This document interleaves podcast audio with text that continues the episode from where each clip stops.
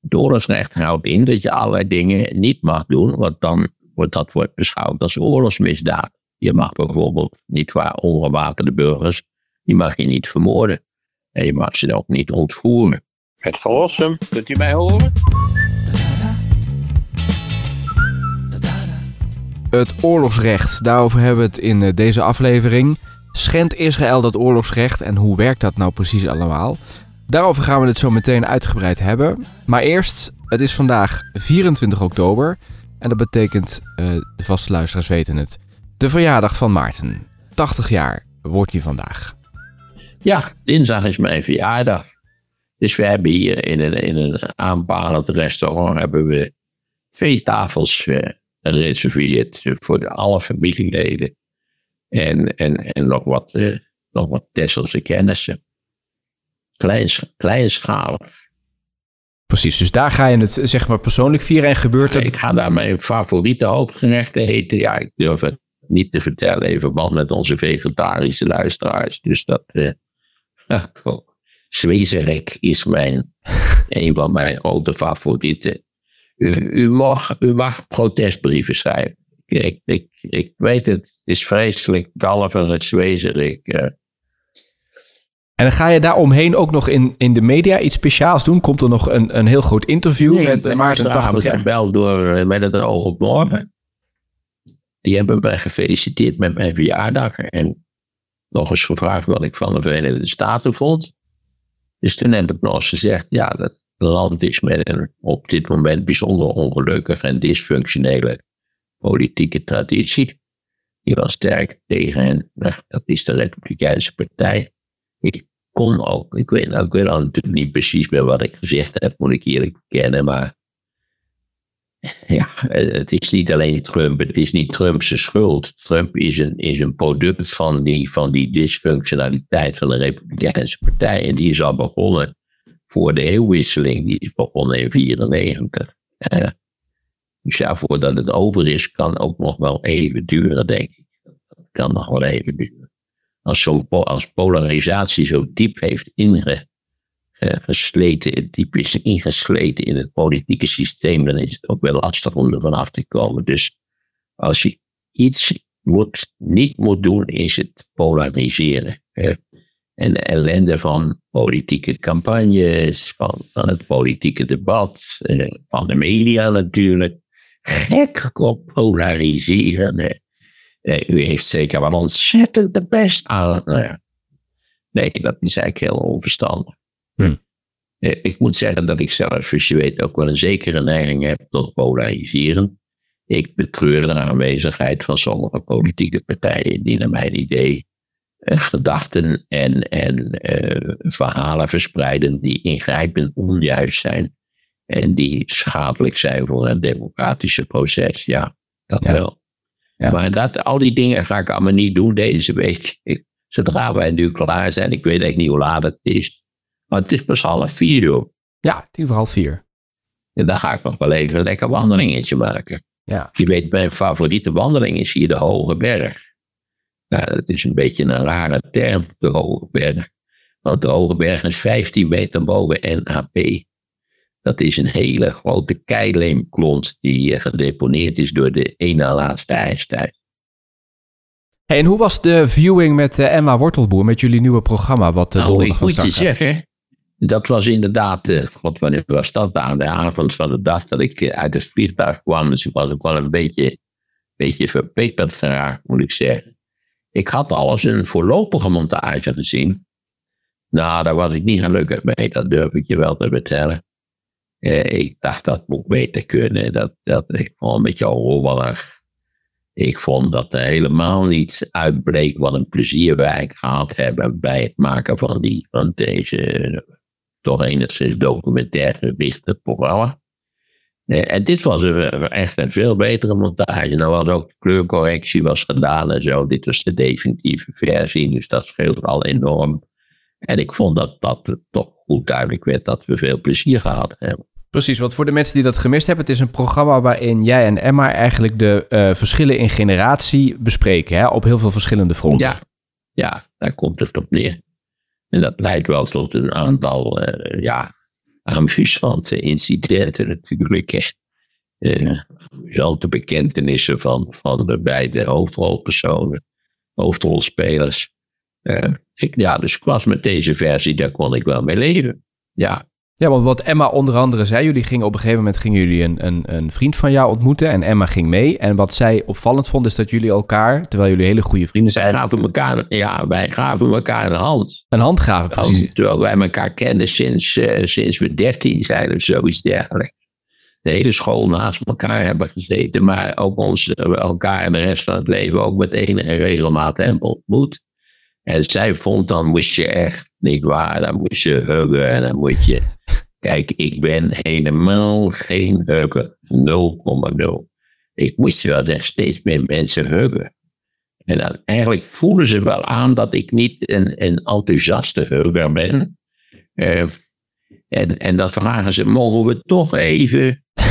en dan, ja, ik voel me altijd een beetje, ik weet nooit precies hoe ik me moet, hoe ik moet houden bij het huggen. Maar je doet dat ook met je kinderen niet? Nou, vaak gewoon een hand, ja, zoals, zoals ik altijd doe. Trouwens, vaak geef ik hem ook geen hand, maar zeg ik gewoon, hé hey Frank. dus ja, je hebt toch een soort, soort kennis waar je, waar, waar die, ja, het is net als met je familie of je kinderen, dat je, nou ik moet zeggen, ik kus mijn kinderen wel, maar mijn kleinkinderen bijvoorbeeld, die, die willen helemaal niet gekust worden volgens mij. En voor mij hoeft dat ook niet hoor. Nee, nee, precies. Dus dit programma is donderdag vanaf 9 uur te zien op NPO 3, hè? daar wordt het uitgezonden. Ja, het is, het is Nederland 3. Ja.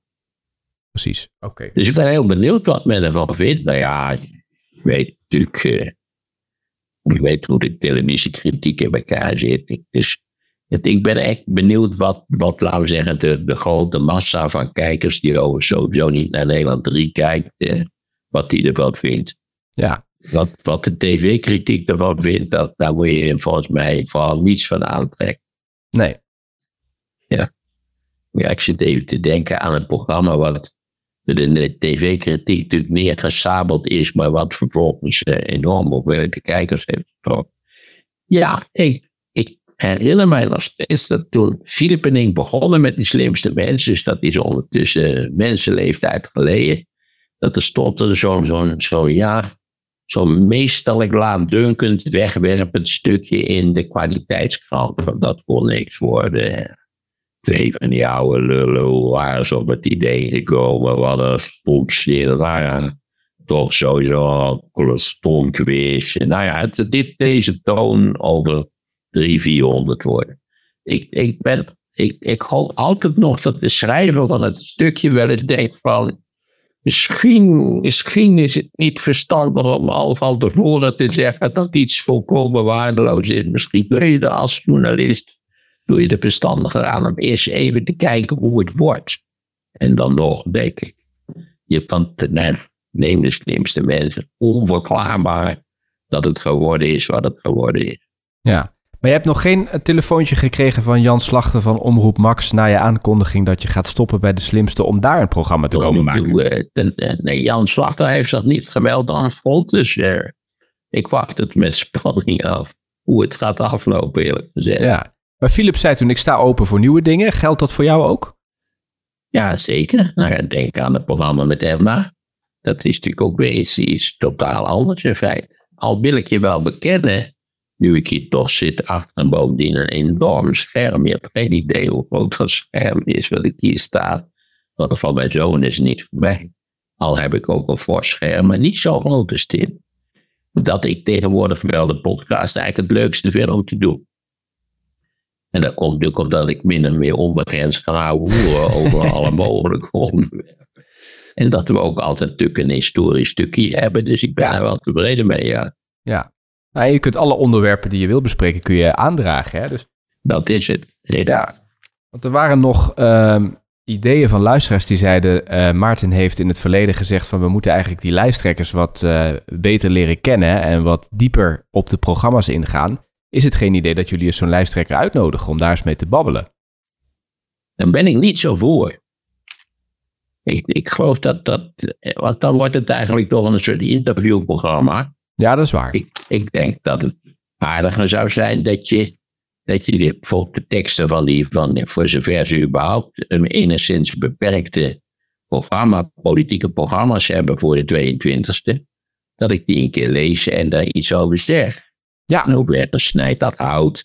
In hoeverre is het typische campagne-retoriek, het bekende slappe gelul, waar je weet dat per slot van rekening valt, rolt er in Nederland altijd een coalitiekabinet uit. Eh, dus ja, eh, je weet dat het, dat het maar in heel beperkte mate enige waarde heeft voor de, voor de toekomst. Even nog anders, eh, hoe was het ook alweer, wat zei ook alweer die Engelse premier? Van, ja, die zei ook iemand voor hem, hoe is het nou een premier van Engeland te zijn nog in een tijd dat het toch wel een klein beetje een grote mogendheid was. En niet de verzameling van halve raren zoals nu. Die zei hij, ah, my friend, events just events. Eh, dat, je, dat je overweldigd wordt door gebeurtenissen. Eh, nou ja, je zult in het Witte Huis zitten, president Hamas verwacht totaal niet. Ik het, het, hele, het hele conflict lijkt te slapen en je ziet, het zet in, no, in een week, iets meer dan een week, zet het de wereld op zijn kop. Ja. Hey, andere vraag. Uh, gaat over de uh, Geneefse Conventie en de aanvullende protocollen die Israël niet allemaal heeft ondertekend. En dat zegt iets over het, het oorlogsrecht. Hè? Uh, zien we dat hier in dit conflict ook terug? Ja, ik weet niet in hoeverre Israël dat dan delen daarvan niet heeft ondertekend. Uh, ik weet zelfs niet zeker of Amerika alle onderdelen van die conventie wel heeft ondertekend.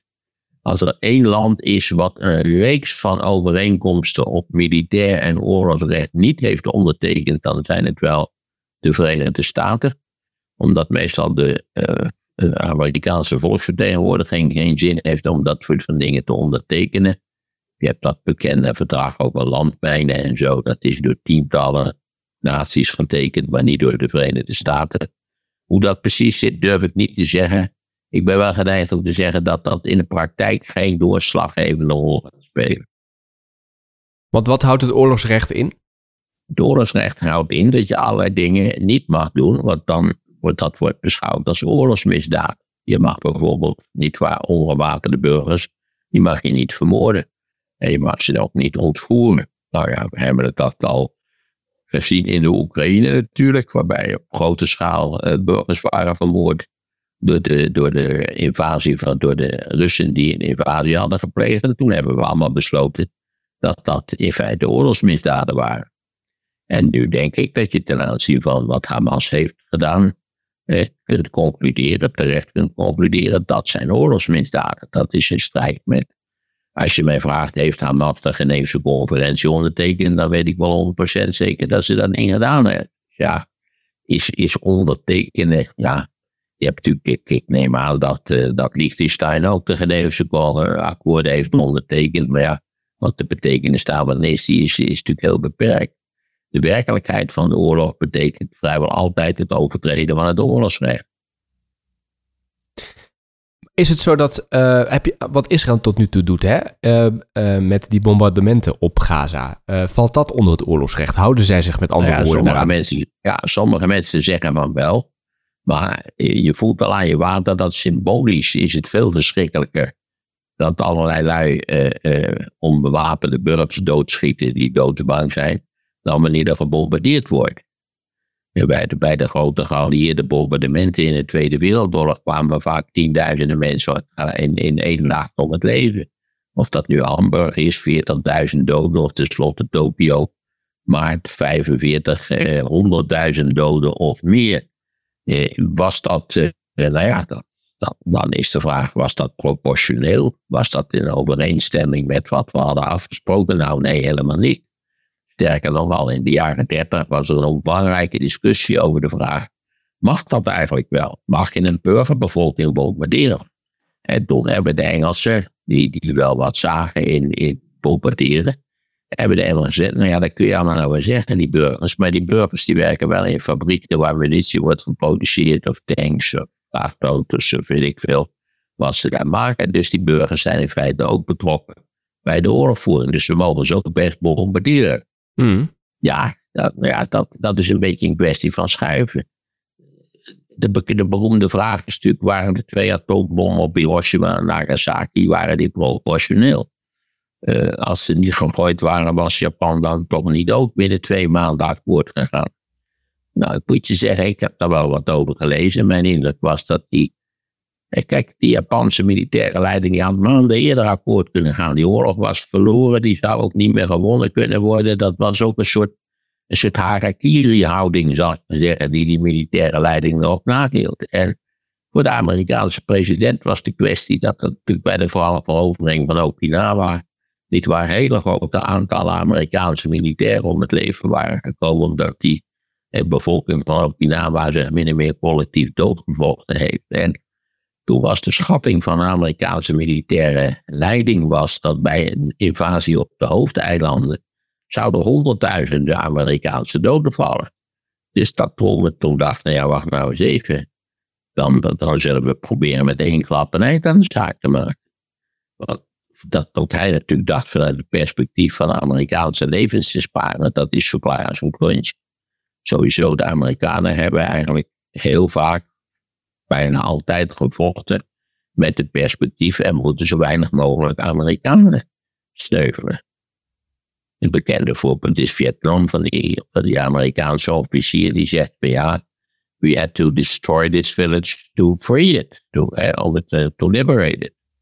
Uh, ja, dus dat, dat ligt altijd problematisch. Dit zijn allemaal moreel-ethische vraagstukken waar je niet, niet 1, 2, 3 een fijne, passende oplossing voor kunt vinden. Nee, maar dat Hamas het oorlogsrecht schendt door die aanval op Israël te plegen, betekent dat ook dat Israël in de tegenaanval. Wacht even, die, die op zichzelf is een aanval op Israël van door Hamas niet per se een schending van het oorlogsrecht, maar het doodschieten van onbewapende burgers op grote schaal en ook met de intentie om ze op gruwelijke wijze dood te schieten, dat is een oorlogsmisdaad. Hmm. Hmm. Maar betekent dat dan ook dat Israël in de tegenaanval ook het oorlogsrecht mag schenden?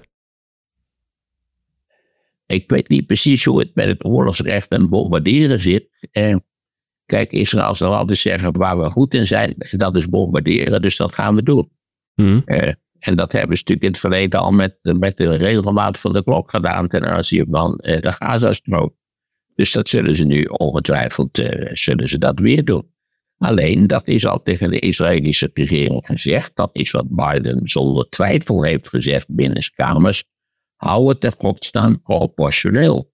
Hmm. En wat is proportioneel? Ja, dat is heel lastig te bepalen. Ja, en Israël zegt... Ja, die Sommigen zullen zeggen, totaal Australië uh, weg dan jaar ook alweer toevallig een Duits woord wat daarbij uh, een rol speelt. Uh, maar ja, dat, dat is niet proportioneel. Nee, maar Israël zal zeggen, ja, die proportionaliteit die komt al anders te liggen door de gruwelijkheden die Hamas heeft uitgevoerd. Ja, Israël zal er ongetwijfeld een redelijk excuus voor hebben om dat te doen. En te kunnen verwijzen naar oorlogvoering, niet waar, van over, over de afgelopen eeuw, bij wijze, bij wijze van spreken.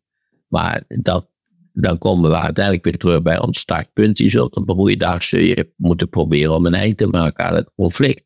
Hmm. Want in feite het grondslag ligt aan alles wat we nu in de afgelopen half uur hebben besproken. Ja.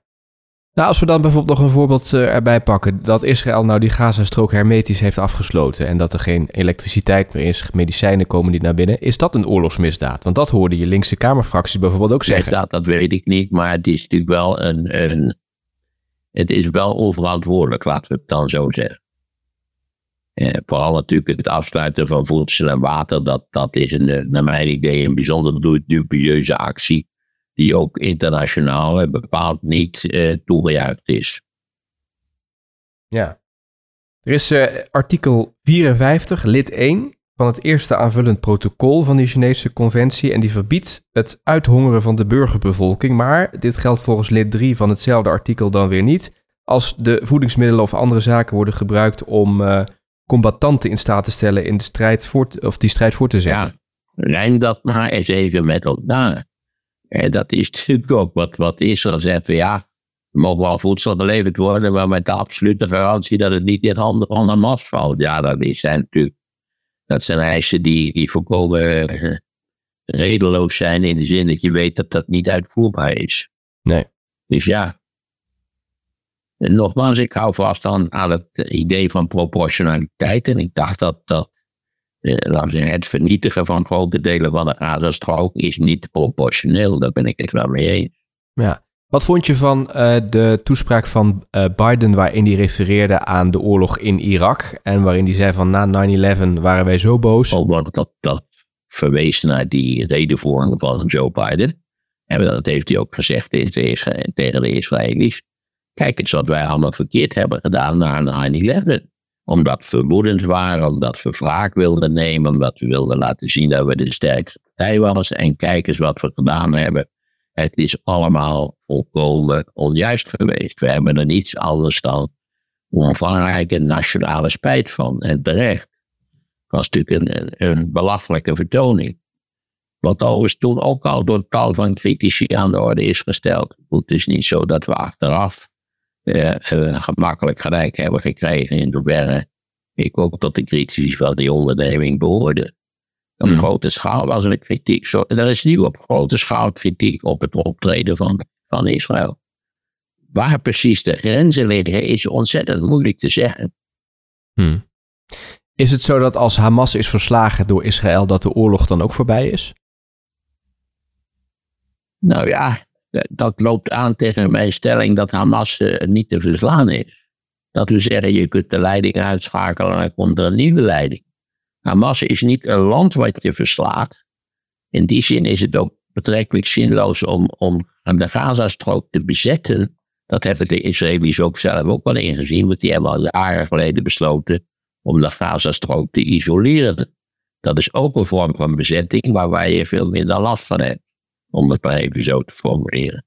Hmm. Maar uitschakelen van Hamas op lange termijn, of laat ik het anders zeggen, het uitschakelen van bewegingen die bereid zijn om geweld te gebruiken in het conflict tussen Palestijnen en Israël, is, is onmogelijk zolang dat conflict bestaat. Hmm. Kunt wel zeggen, we gaan ze allemaal, allemaal maken, al die lui ineen gaan, dat is allemaal illusiepolitiek. Hmm. Toch ook in het verleden illusiepolitiek gebleken. Ja. Wat vond je van het doorlaten van die uh, 20 trucks uh, bij die grensovergang uh, tussen Egypte ja, en Gaza? dat was duidelijk een soort symbolische daad. 20 vrachtauto's, dat is niet veel. Ja, jij weet het precies geworden. 20 vrachtauto's met, met beschuit besteld in de Frans Halstraat. Dus dat zou ik ook zeggen, het is wel een beetje veel. Maar het is natuurlijk hier, hier is het dweilen met de kraan open, zou ik zeggen. Er zijn er 100 per dag nodig, hè, zei de VN. Ja, zal, dat zal wel zo'n beetje kloppen. De VN die probeert natuurlijk ook wel min of meer machteloos de redelijkheid in het oog te houden. Hmm. Dus we moeten afwachten hoe het, hoe het gaat uitpakken. Ik hoop dat Israël toch zal denken, nou, eh, wij, wij moeten ook oppassen toch. En de vraag is in hoeverre de huidige eh, Israëlische regering zich daar, zich daar überhaupt iets van aan zal trekken. Wij moeten toch ook oppassen dat we niet zeg, de internationale support verliezen die in eerste instantie natuurlijk vanwege het beestachtige optreden van Hamas wel hadden. Ja, het is ook wat je, wat je bij, bij het, sommige columnisten van de New York Times treft. Die zeggen van ja, wacht nou eens even. Waarom, waarom is het gruwelijk als Hamas uh, Israëlische kinderen vermoordt, maar is er niks tegen om uh, Palestijnse kinderen te vermoorden door middel van bombardementen in de Gazastrook? En dan zullen ook weer zullen al die lui beginnen, beginnen te roepen. Ja, de context handelijk, het is zus, het is zo. Maar ik vind wel dat je daar ook daar naar twee kanten moet kijken. Hmm. Ja. En het probleem is juist dat we te veel in het verleden vergoedelijkend zijn geweest ten aanzien van het optreden van Israël. Omdat we natuurlijk een soort, soort nou ja, door de context heel anders tegen Israël aankeken dan tegen de meeste landen. Ja. En die context betreft vanzelfsprekend de Tweede Wereldoorlog. Ja. Nieuwsuur had zo'n uh, reportage, hè? waarin ze zeiden van uh, tijdens die uh, Job Kippur-oorlog gingen we zelfs nog bloed geven voor de mensen in Israël hier in Nederland. Ja, wij, waren toen in, wij waren toen enorm op de hand van Israël, want wij hebben ook op vrij grote schaal heeft het kabinet toen wapens aan Israël geleverd. Ik weet zelfs dat Vredeling, die toen minister van Defensie was, dat had gedaan zonder toestemming van het kabinet. Maar dat, eh, dat mag natuurlijk niet, maar dat is hem uiteindelijk niet kwalijk genomen. Hmm. Ja, dus we, we zijn in het verleden zijn we. Je, dus Nederland is traditioneel zeer sterk pro-Israël, zonder meer. Maar dat is wel veranderd, toch, in de loop der jaren? Nou, ik denk wel dat het minder is nu dan het toen dat tijd was. Uh, spreek natuurlijk bij, bij de Yom Kippur-oorlog van 1973. Dus ja, dat is alweer, nou ja, het is dus uh, een halve eeuw precies geleden. En hoe komt dat, denk je, dat die steun wat is afgenomen? Ik denk dat dat toch komt door, door, ja, door de lange, lange geschiedenis van, laten we zeggen, de trage stukje bij beetje annexatie van eh, de Palestijnse gebieden, in het bijzonder de Westbank natuurlijk. Eh, en, en de verhalen die daarover verteld worden. En, en natuurlijk de, de bezetting van Israël, van de Westbank, die ook een daadwerkelijke bezetting is. En een deel van dit. Ja, daar, daar, daarover is door Jan en Alleman in de loop der jaren gerapporteerd. Nee, Israël, het gezicht van Israël is al niet vriendelijker op geworden. Mm. Ja. Nog eventjes over die ehm, hulpgoederen hè, die via uh, Egypte de Gazastrook zijn binnengekomen. Israël is ook bang dat die goederen bij Hamas terechtkomen. Sterker nog, dat ze misschien in die vrachtwagens wel extra uh, vuurwapens, munitie, et cetera hebben zitten. Wie zou het zeggen? Ja, neem aan dat het behoorlijk gecontroleerd wordt. Hmm. Moet toch mogelijk zijn om, om even te kijken wat er in die vrachtauto's zit. Zeker als het er maar twintig zijn. Dan hebben we niet, zo, ben je niet honderden mensen voor nodig. Nou dat, en daarover staat dus ook weer iets in dat oorlogsrecht. Hè? Israël is verplicht om die uh, humanitaire hulp door te laten, tenzij ze sterke aanwijzingen hebben dat het helemaal bij Hamas terechtkomt. En je begrijpt, als het zo uitkomt, hebben ze altijd sterke aanwijzingen dat dat niet in orde is. Ja. Zo werkt dat. Ja. En hier staat ook het oorlogsrecht zegt niet dat er nooit burgerslachtoffers mogen vallen, maar het bepaalt wel dat de Palestijnse burgerslachtoffers in verhouding moeten staan tot het bereiken van het militaire doel. Ja, ook dat is, eh, laten we zeggen, dat heette vroeger een caoutchouc-artikel. Caoutchouc is een soort rubber. Dat is een soort artikel wat je eindeloos op kunt trekken en precies naar de kant toe die jou het beste bevalt ja, was het Amerikaanse vuurbombardement op Tokio, was dat in overeenstemming met het oorlogsrecht? Nou, ga je gang. Ik kan twee scriptietjes kan ik schrijven. En de ene kant zeg ik, ja, dat is wel begrijpelijk. En aan de andere kant zeg ik, nee, dat is volstrekt intolerabel. Allebei is mogelijk. Hmm. Hoe kijk je naar de pro-Palestijnse demonstraties in bijvoorbeeld Amsterdam? Ja, dat mag in Nederland. Ja, dat is het fijne van Nederland, dat je wij zeggen pro-Palestijnen bent. En dat zijn dan alle mensen in Nederland. Om, nou, overigens ook om heel verschillende redenen voor zijn werk dat kan zien. Dan mag je in Nederland een, demonstratie houden. Je, ja je, zou eventueel zeggen, ik ben pro-Hamas. Ik vind dat die lui lekker de boel hebben aangepakt. Zo moet het. Dan mag je ook in Nederland een demonstratie houden. Sterker nog, je mag ze samenhouden. Dan komt de politie om de beide partijen uit elkaar te houden. Het fijne is dat je in Nederland, als je vergunning van de burgemeester hebt, als je het veel hebt, mag je altijd demonstreren, toch? Ja, maar er zijn ook mensen die zeggen, ja, het is eigenlijk wel uh, heel ongepast dat je een week na zo'n gruwelijke daden die Hamas heeft gepleegd, dat je gaat demonstreren. Nee, want die demonstranten, die, die, die, die voor Palestina demonstreren, zeggen natuurlijk van ja, moet je kijken wat er gebeurd is in het verleden. Hè? Die zeggen natuurlijk van het, het, is, het is helemaal niet zo verbazingwekkend hier heb je weer die context. Dat is waar al die mensen met die context zo enorm grenzeloos op, over opwinden. Dat als je natuurlijk zodra je over de context gaat zitten praten, dan begint, dan begint ook het hele beeld te schrijven. Al, al, al vind ik tot het moment van dit, eh, ja, je kunt Hamas, kun je, kun je zonder enige moment van twijfel totaal veroordelen in datgene wat ze gedaan hebben bij die uitbraak, na die uitbraak. En tegelijkertijd kun je best op de context letten. Dat is allebei mogelijk. Hmm. Daarom begrijp ik ook die, die diepe verontwaardiging van die, van die contexthaters, die begrijp ik niet zo erg. Nee. En dan hebben we nog, nou laten we het concreet benoemen, het voorval in Brussel, hè, waar die twee Zweden zijn doodgeschoten. Uh, hoe zie je dat in combinatie met dit conflict? Ik heb geen idee. Mijn indruk is, dit, is zo'n zo'n zo'n uh, zo'n lonely nut, hoe moet je dat zeggen? Zo'n zo, zo eenzame halve haarde. Die natuurlijk in, in, in de context niet waar zijn, zijn, zijn rare gedachten. En waar toch een soort moreel cachet kon heeft hij twee Zweden doodgeschoten. Ik bedoel, ook een kunst om in, in, in Brussel twee Zweden te vinden die dan ook al dood te schieten. Nou, ja, moet je daar veel aandacht aan besteden. Ik zou zeggen, niet te veel. Kunnen we trouwens ook, nu ik hier toch zit, ook bevrijd worden van weer een nieuwe golf van Johan van der Sloot. Lieve, lieve media, kunt u in godsnaam ophouden met dat gelul over Johan van der Sloot. Alsjeblieft, doe mij dat genoegen. Weg met Johan van der Sloot. We lijken wel knetter. Maar het was deze week groot nieuws hè, dat hij die deal had gesloten in Amerika. Vreselijk. Wil die naam nooit meer horen. Maar waarom stoort het je zo? Ik heb al de delete-knop heb ik al meerdere malen gebruikt, maar het helpt niet. Oké, maar je Elke stipt... keer beginnen we er weer over. Johan Ja. van der Sloot. De beroemdste Nederlandse misdadiger aller tijden. Wat een flauwekul. Maar waarom vind je het flauwekul? Omdat het totaal onbelangrijk is. Totaal onbelangrijk. Het was al belangrijk. Het is nog steeds onbelangrijk. Het is een raadsel. Niet waar, wat die, de media bezielt om dit elke keer weer boven het aarde te brengen. Elke keer weer. Ik zweer het je, we zullen uiteindelijk nog een mega reportage krijgen over, over 60 jaar als Johan van der Sloot als een bejaarde in, is overleden in een of andere gevangenis, weet ik veel waar. Of wat, let op, jij gaat het dan meemaken. Johan van der Sloot overleden in de gevangenis. Groot en rauw.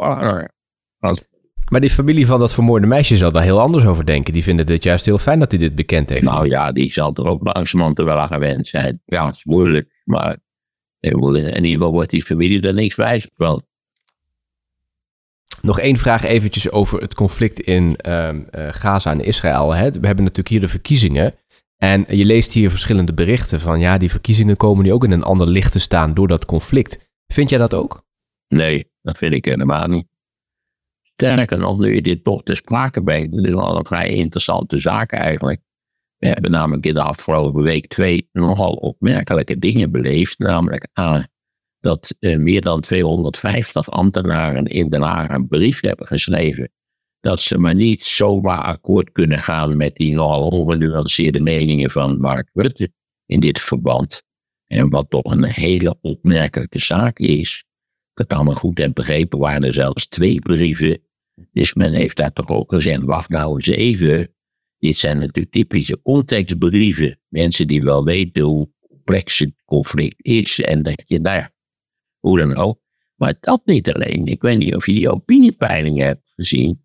Maar waar toch tot bij, eerlijk gezegd, tot bij een aanzienlijke verrassing uitkwam dat, dat maar een heel klein deel van Nederland, eh, laten we zeggen, zonder voorwaarden achter Israël staat. En dat het verder werd, er waren tal van mensen, ja, ik heb gewoon, ik heb geen idee hoe het zit.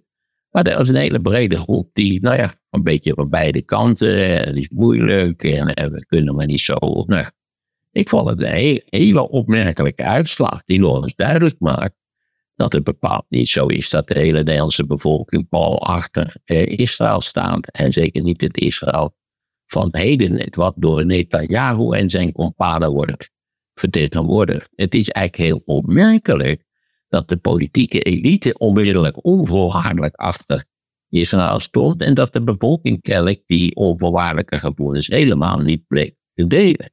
Ik vond, en even afgezien van dat je ook nog 250 ambtenaren, ik ga er even uit dat die ambtenaren bij uitstek verstandig en goed geïnformeerde zijn, dan is dat natuurlijk toch wel heel opmerkelijk. En daar staat Rutte dan, ja, die heeft namens Nederland onvoorwaardelijk steun uitgesproken, hartstikke fijn. Maar lang niet iedereen was daar kennelijk zo gelukkig mee. Nee, we hebben 138.000 rijksambtenaren en 267 hebben inderdaad eh, die brief ondertekend. Wat, wat vind je daarvan dat ze dat gedaan hebben? Ja, dat is wel een opmerkelijke zaak, toch? Heel opmerkelijk. Want Rijksambtenaren, ja, die, die, die tellen nog wel een knopen even voordat ze zo'n soort van brief gaan ondertekenen. Het zijn hele verstandige mensen, Rijksambtenaren. Ja, en normaal. Welkom dat ik ook Rijksambtenaar was. En zij moeten zich normaal scharen achter het beleid natuurlijk en spreken zich natuurlijk niet in de media eigenlijk uit. Nee, dat hoeft, dat hoeft niet volgens mij. Dat hoeft niet. Oké. Ze moeten wel, naar mijn idee, als ze het volstrekt oneens zijn met het beleid, doen ze de verstandig gaan om op te kratsen. Dan, dat zou de beste oplossing zijn als dat dan. Maar het moet wacht nou even, het komt natuurlijk ontzettend vaak voor dat ambtenaren helemaal niet akkoord zijn met het beleid van Zuid. Van hen mag wel onder omstandigheden loyaliteit in de uitvoering worden verwacht. Oh, als ze het niet eens zijn met dat beleid, dat is hun taak. Maar ze kunnen in dit geval, wanneer, het, wanneer natuurlijk van direct Nederlands beleid niet zo heel veel sprake is, waren ze kennelijk toch lichtelijk verontrust over het gemak waarmee Rutte zei dat hij onvoorwaardelijk achter Israël stond. Ja. En zij vonden dat misschien een beetje de context, ook van de kant van Rutte. We hebben die context weer, ja, ik, wat me wel, ik vond het wel een beetje, een beetje emotionele gemakzucht om die context weg te poetsen. Hè. Bovendien, als je het, als je het goed las, die, die context haat, dan, dan hebben ze zelf gewoon uh, een wat andere context gebruikt. Ja. Maar we hadden, uh, die hebben we ook eerder wel eens besproken, Wim Voermans, die hoogleraar staatsrecht, die zei van dit is redelijk uniek wat er nu gebeurt, want die ambtenaren die zijn normaal uh, loyaal aan die minister, maar daar breken ze nu een keer mee. Nee, nou, ik, was, ik moet zeggen, het, het heeft mij blijven verrast. Kan je dat? Ik kan het anders zeggen. Dat ik wel, dat ik het opmerkelijk vond dat ze dat noodzakelijk hadden geacht. Eh, dat ik dacht dat dat toch weer iets met de context van doen had. Van het feit dat die ambtenaren zeiden: oh, oh, wacht even, wacht even. Het is een groter en complexere zaak dan de heer Rutte nu voorstelt. Dat was mijn interpretatie. Ja. Over zegt die Voermans ook van de vrijheid van meningsuiting van ambtenaren is beperkt. En dat is in de ambtenarenwet is dat uh, Ja, de ambtenaar wordt natuurlijk niet te gek maken. Hè? laten we zeggen, die moeten bijvoorbeeld niet... Uh, nou ja, ze moeten het, laat ik het daarmee toe beperken, ze moeten het niet te gek maken. Nee, nee. En kijk, als je het volstrekt fundamenteel oneens bent met het beleid wat je geacht wordt uit te voeren, dan moet je aftreden. Dat, dat, dat moet de minister ook. Als die, als die tenslotte zegt, ja, het kabinet is zo, zo besloten en dat ik, ik kan daar absoluut niet mee leven, dan treedt hij af. Ja. Sterker nog, als je het niet eens bent met het kabinetsbeleid en je zegt dat, dan word je uit het kabinet gegooid. Denk aan Mona Keizer. Hmm. Nou, één zinnetje viel, viel, natuurlijk wel op, voor, vooral in die brief die NRC in handen uh, had. Namelijk dat zij zeggen van die ambtenaren: institutioneel racisme um, vormgeeft ons buitenlandbeleid. Ja, wat is, wat is in dit verband institutioneel racisme? Dat wil ik ook wel weten. Het is me niet helemaal duidelijk. Dat is misschien is dat dat thema wat je ook in de New York Times kan lezen. Ik bedoel, waarom is het schandelijk dat er, eh, dat er Joodse kinderen vermoord worden, Israëlische kinderen moet ik zeggen. Eh, geen schande als er, als er eh, Palestijnse kinderen in Gaza vermoord worden. Is er een soort is er een soort verdieping in het systeem als het gaat om kindermoord, bij wijze van spreken. Ja, je komt daar toch op terrein dat je denkt, sowieso, laten we hier niet starten met een discussie over racisme. Mijn, mijn persoonlijke en treurige overtuiging is dat racisme volstrekt onuitroeibaar is. Hmm. Ja. Hey, en uh, waar ik ook aan moest denken is, ja, die ambtenaren hebben natuurlijk meegemaakt in die toeslagenaffaire, uh, hoe dingen gelopen zijn. En daar hebben ze toen hun mond gehouden. Misschien denken ze nu wel, juist daardoor, bespreken ons uit. Nou, of dat zo is, dat weet ik niet precies. Maar in de toeslagenaffaire, laten we eerlijk zijn, hebben, de, hebben ambtenaren bepaald geen glorieuze rol gespeeld. Dat, althans de betrokken ambtenaren. Maar vergeet niet, dat is, er is aan de bel getrokken door die mevrouw die nu op plaats 4 staat op de lijst van Omtzigt. Mm. Van wie we trouwens het beginselprogramma, wat is het, uh, het, het verkiezingsprogramma ook nog niet gezien hebben, toch? Je weet, ik, ik, ik was hoopvol gestart een paar maanden geleden, maar ik zie het al helemaal niet meer zitten. Dus. Nee, nee. Er is overigens ook een Nederlandse vrouw. Gewoon door op de ingeslagen weg. Uh, het gekke is natuurlijk dat als je kijkt naar die lijst van omzicht en nieuw sociaal contract. Ik vond dat namelijk wel een goede term na die kwamen de enorme ongelukken op dit gebied van de afgelopen 20, 25 jaar. Niet waar ik zou zeggen dat de hele beweging van omzicht in feite een massale motie van wantrouwen was in de richting van de VVD. En dan begrijp ik toch dat een, een, een regeren samen met de VVD eh, best mogelijk is wat omzicht betreft. Maar goed, ik, ik weet niet of dat ook daadwerkelijk zo is. Ja. We moeten dat even afwachten. Nog één puntje over Nee, die... kan het ook niet, dus ja. Ja, ja. Hey, nog één punt over die ambtenaren, want dit speelt niet alleen in Den Haag, maar ook in eh, de Europese Unie. Hè, hebben de ambtenaren de EU en met name eh, de voorzitter van de Leyen eh, verweten dat ze dubbele standaarden hanteerden. Daarbij zeggen ze, nou ja, Rusland hebben jullie helemaal veroordeeld, maar jullie zijn wel erg voorzichtig als het gaat om Israël. Ja, dat lijkt mij, dat lijkt mij grotendeels juist. Ursula van der Leyen is ook wel een beetje voor de troepen uitgelopen. Dat is, dat is wel duidelijk. En Steeds denk ik ook vanuit op zichzelf natuurlijk wel, wel begrijpelijke en sympathieke reactie van verontwaardiging en wat ontzettend. En als je die verhalen ziet en hoort, dat is ook gruwelijk natuurlijk. Maar misschien zonder, eh, ja, ik durf het woord pen nou langzamerhand nauwelijks nog te gebruiken. Na enige tijd begin je aan de context te denken. En dan, nou ja, dan, dan, wil je wel, dan wil je het graag volledig en scherp veroordelen. Maar begin je toch aan die context te denken. En dat is eigenlijk de, de haters van de context. willen niet aan de context denken. Hmm. willen puur en alleen, die willen de emotie van het moment het liefst zo puur mogelijk bewaren. Hmm. Dat is fijn, maar voor een historicus is dat nogal een lastige onderneming. Er is een eh, videootje gemaakt met eh, fragmenten van 80 jaar Maarten van Rossum. Volgens mij duurt die een uur lang. En mocht je het leuk vinden om die te bekijken, het linkje staat in de beschrijving bij deze podcast. En daar vind je overigens ook alle mogelijkheden eh, hoe je felicitaties achter kunt laten. Kijk, ik ben helemaal geen heuker. 0,0. En wil je meer weten over de geschiedenis van de Joden? Luister dan naar het audioboek over Hitler. De link vind je in de beschrijving bij deze podcast. En in de podcast Sea Level is de man te gast die pas 34 was toen hij de leiding kreeg over een van de imposantste hotels van ons land. Wie het is, hoor je in Sea Level. De link naar de podcast staat in de beschrijving bij deze aflevering.